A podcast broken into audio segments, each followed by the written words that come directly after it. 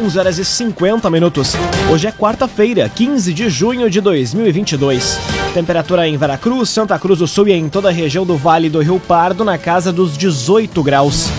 Para Unisque, Universidade de Santa Cruz do Sul, vestibular com inscrições abertas. Inscreva-se em vestibular.unisque.br. Confira agora os destaques do Arauto Repórter Unisque. Feira da Produção 2022 é oficialmente aberta em Veracruz. Candidatas a soberanas da Oktoberfest são apresentadas. Serviços da Corsã deixam oito bairros sem água hoje em Santa Cruz. Segunda leva de servidores aposentados vai ser desligada hoje pela Prefeitura de Santa Cruz. Essas e outras notícias você confere a partir de agora. Jornalismo Arauto em ação. As notícias da cidade e da região. Informação, serviço. Aconteceu, virou notícia. Política, esporte e polícia. O tempo, momento, checagem do fato. Conteúdo dizendo, reportagem no ato. Chegaram os arautos da notícia. Arauto, repórter, Unisque.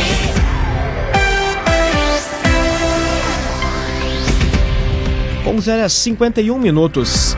Feira da Produção 2022 é oficialmente aberta em Veracruz.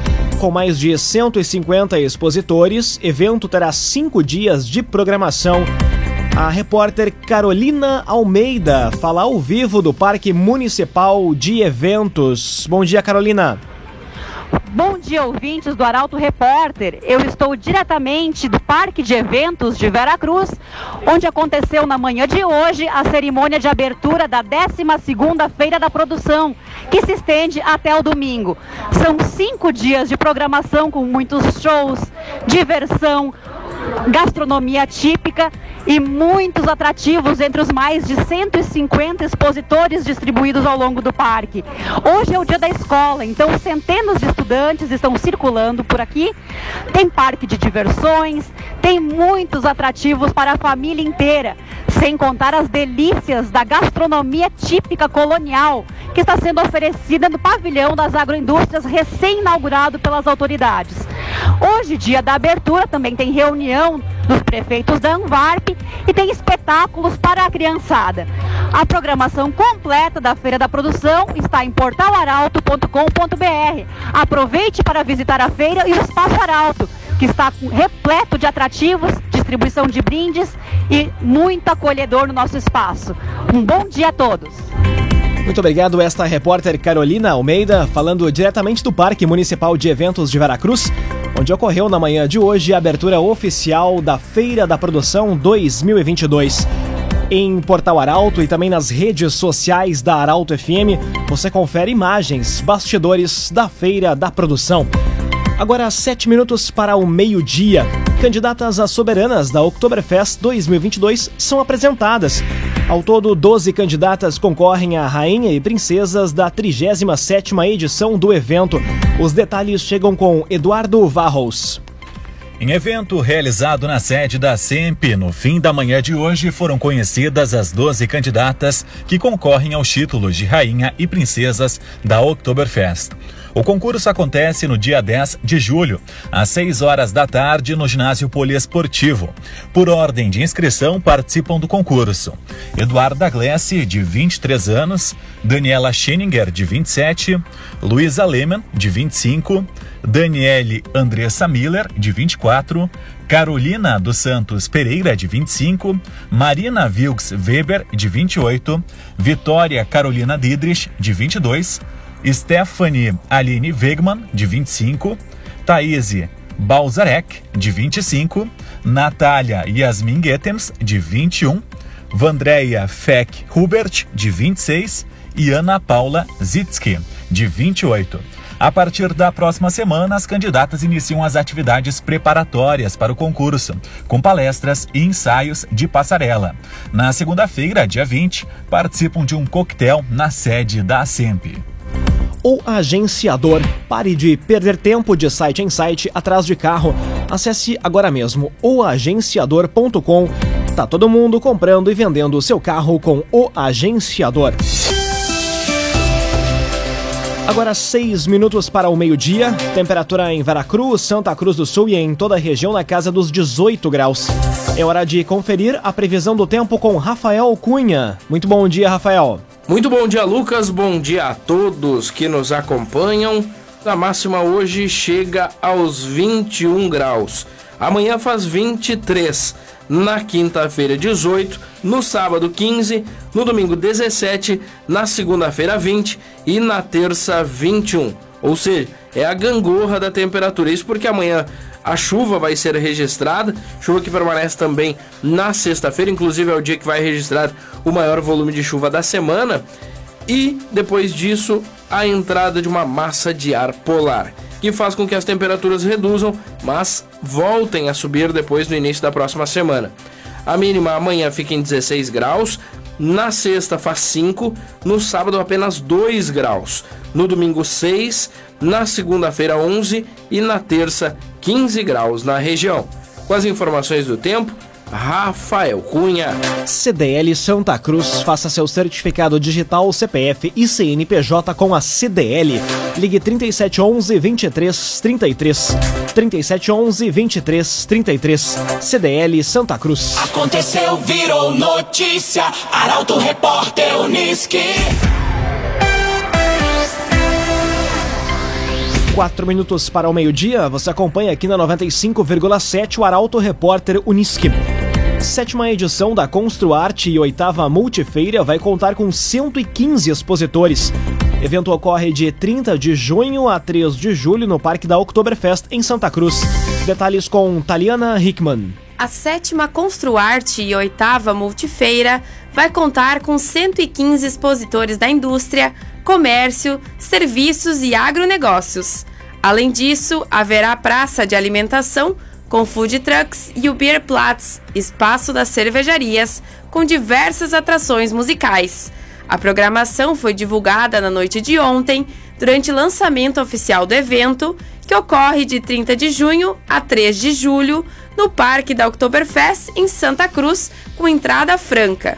Feira ligada à construção, decoração e negócios imobiliários, a Construarte vai contar com a participação de imobiliárias, construtoras, metalúrgicas, engenheiros, arquitetos, lojas e entidades ligadas ao setor da indústria, comércio e serviços. Já a Multifeira vai ter feira de moda, vestuário, calçados, utilidades domésticas, bem-estar e saúde, agroindústria familiar, feira de automóveis, brinquedos e muita diversão para os visitantes. No primeiro dia de evento, os portões abrem das 5 da tarde até as 10 da noite. Os demais horários e detalhes da programação podem ser conferidos em portalaralto.com.br. Clínica Cedil Santa Cruz. Exames de diagnóstico por imagem são na Clínica Cedil Santa Cruz. Obras de revitalização do autódromo devem iniciar nos próximos dias.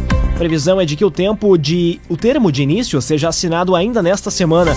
O investimento é superior a 2 milhões e 800 mil reais. As informações chegam com o jornalista Nicolas Silva. As obras de revitalização do Autódromo Internacional de Santa Cruz devem iniciar nos próximos dias. Isso porque está prevista para ainda essa semana a assinatura do termo de início dos trabalhos em ato realizado pela Prefeitura. O investimento é superior a 2 milhões e 800 mil reais. Empresa vencedora da licitação, a PAP Construtora Incorporadora Limitada, vai ser a responsável pelo fornecimento de materiais e serviços de mão de obra para execução da reforma na pista do autódromo, com reparos localizados e micro-revestimento na extensão de mais de 3.500 metros. Um oferecimento de Unisque, Universidade de Santa Cruz do Sul.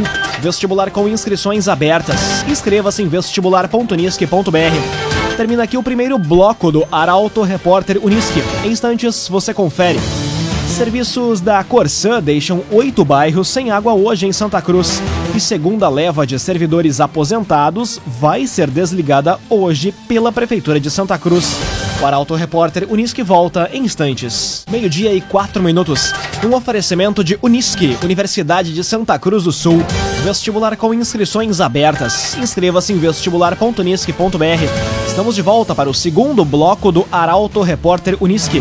Temperatura em Veracruz, Santa Cruz do Sul e em toda a região na casa dos 18 graus. Você pode dar sugestão de reportagem pelo WhatsApp 993 269 007. Arauto Repórter Unisque.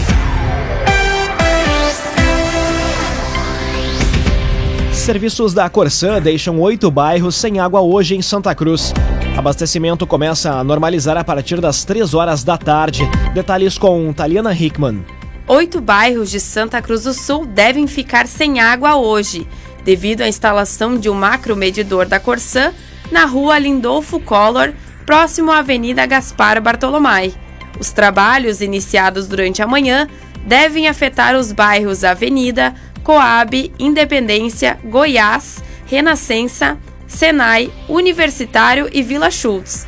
O abastecimento deve ser normalizado gradualmente por volta das 3 horas da tarde e após o término dos serviços podem ocorrer oscilações na pressão da água.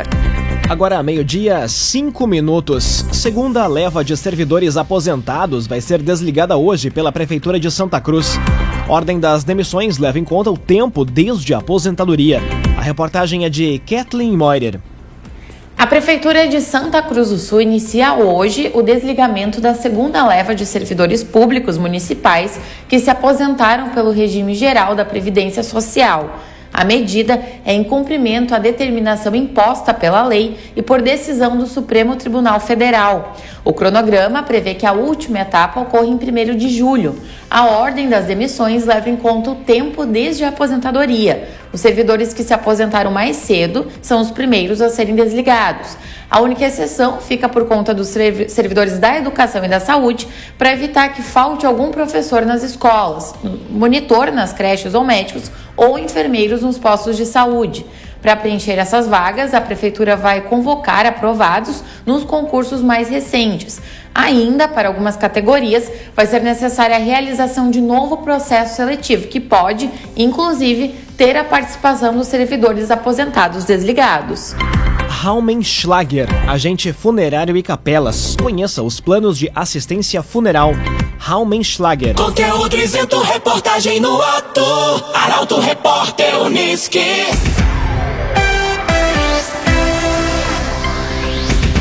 Agora meio-dia, 7 minutos. Você acompanha aqui na 95,7 o Arauto Repórter Unisque.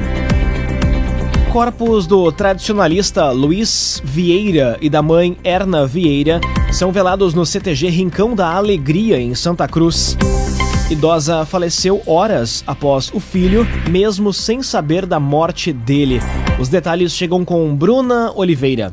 Estão sendo velados no Centro de Tradições Gaúchas, no CTG Rincão da Alegria, em Santa Cruz do Sul, os corpos do coordenador da 5 Região Tradicionalista, Luiz Clóvis Vieira, de 57 anos, e da mãe, Erna Melo Gama Vieira, de 88 anos. Luiz Clóvis estava internado no Hospital Militar de Porto Alegre após um AVC hemorrágico e veio a óbito na manhã de ontem. Horas depois, mesmo sem saber da morte do filho, Erna faleceu na casa de repouso onde residia em Rio Pardo. O sepultamento de Erna ocorre às três e meia da tarde no cemitério municipal de Santa Cruz. Já o corpo de Luiz vai sair às três horas da tarde para o Memorial Crematório São José, em Caxias do Sul. Agora, meio-dia, oito minutos. Pesquisa aponta baixa circulação da Covid-19 entre alunos da Unisc no retorno presencial. Universidade segue monitorando casos ativos da doença. Detalhes com Gabriel Filber. A quarta etapa da pesquisa de monitoramento da Covid-19 em estudantes do ensino superior presencial da Unisc apontou que dos 540 alunos testados nos três turnos de aula, apenas 7 apresentaram resultado positivo para a doença, ou seja, 1,3%. Com mais este resultado, foi possível observar que a baixa circulação viral do vírus no retorno às aulas presenciais e no campus de Santa Cruz do Sul. Ainda na quarta etapa, 54,9% dos estudantes afirmaram já terem tido a Covid-19. Também, 86,6% deles estavam com esquema vacinal completo. A Unisc, no entanto, segue atenta aos novos casos e orienta os alunos que, em caso de sintomas respiratórios, conversem com os professores para que sejam combinadas atividades remotas. Cressol, a promoção Vem Junto Cooperar da Cressol está de volta, com mais de um milhão e meio de reais em prêmios. Acesse cressol.com.br barra campanhas e confira o regulamento. Invista e participe. Vem pra Cressol. Agora meio-dia, 10 minutos, hora das informações esportivas aqui no Arauto Repórter Uniski. O desafio do Internacional diante do Goiás hoje à noite e a pressão do lado gremista são temas do comentário esportivo de Luciano Almeida. Boa tarde, Luciano. Amigos ouvintes do Arauto Repórter Uniski, boa tarde. O Inter enfrenta o Goiás essa noite no estádio da Serrinha. No time, algumas mudanças importantes. O Wanderson se recuperou e vai estar no campo. A dúvida, diante das atuações do David, é de quem vai estar ao seu lado no ataque. No meio-campo, o Edenilson volta de suspensão, mas o Carlos de Pena e o Tyson são ausências. Também estarão fora o René, com lesão muscular diagnosticada, e o Dourado, ontem vendido ao México. A propósito dessa venda do Dourado por 500 mil dólares, um valor muito acanhado para um jogador como ele, eu fiquei com a nítida sensação de que o Inter enfim conseguiu se livrar do jogador que, a exemplo do Vitor Cuesta, que foi para o Botafogo, era um dos que carregavam o peso de uma era de insucessos.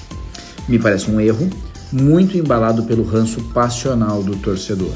O Dourado, a meu juízo, era o melhor jogador de primeira função do meio-campo que estava no Beira Rio. Voltando ao jogo, é oportunidade para vencer fora de casa e se firmar no G4. O adversário dá essa possibilidade e o momento do time, ainda que vai estar alterado, recomenda boas expectativas. No lado azul do Rio Grande, o momento é de pressão, instabilidade e cobranças. A semana será de treinos que deveriam sinalizar mudanças importantes no time. É preciso encontrar um lateral direito, passou da hora de olhar com carinho para a primeira função do meio-campo. É preciso um homem que consiga minimamente trabalhar a bola e distribuir o jogo, e é recomendável repensar a presença, juntos no time, de dois extremas que erram muito e produzem pouco. Mas eu duvido que tudo isso vá acontecer. Treinadores de futebol têm razões que a própria razão costuma desconhecer. Boa tarde a todos. Muito boa tarde, Luciano Almeida. Obrigado pelas informações. Um oferecimento de Unisque, Universidade de Santa Cruz do Sul. Vestibular com inscrições abertas. Inscreva-se em vestibular.unisque.br. Termina aqui esta edição do Arauto Repórter Unisque. Logo mais aqui na 95,7 você acompanha o assunto nosso. O Arauto Repórter Unisque volta amanhã às 11 horas e 50 minutos. Chegaram os arautos da notícia, Arauto Repórter.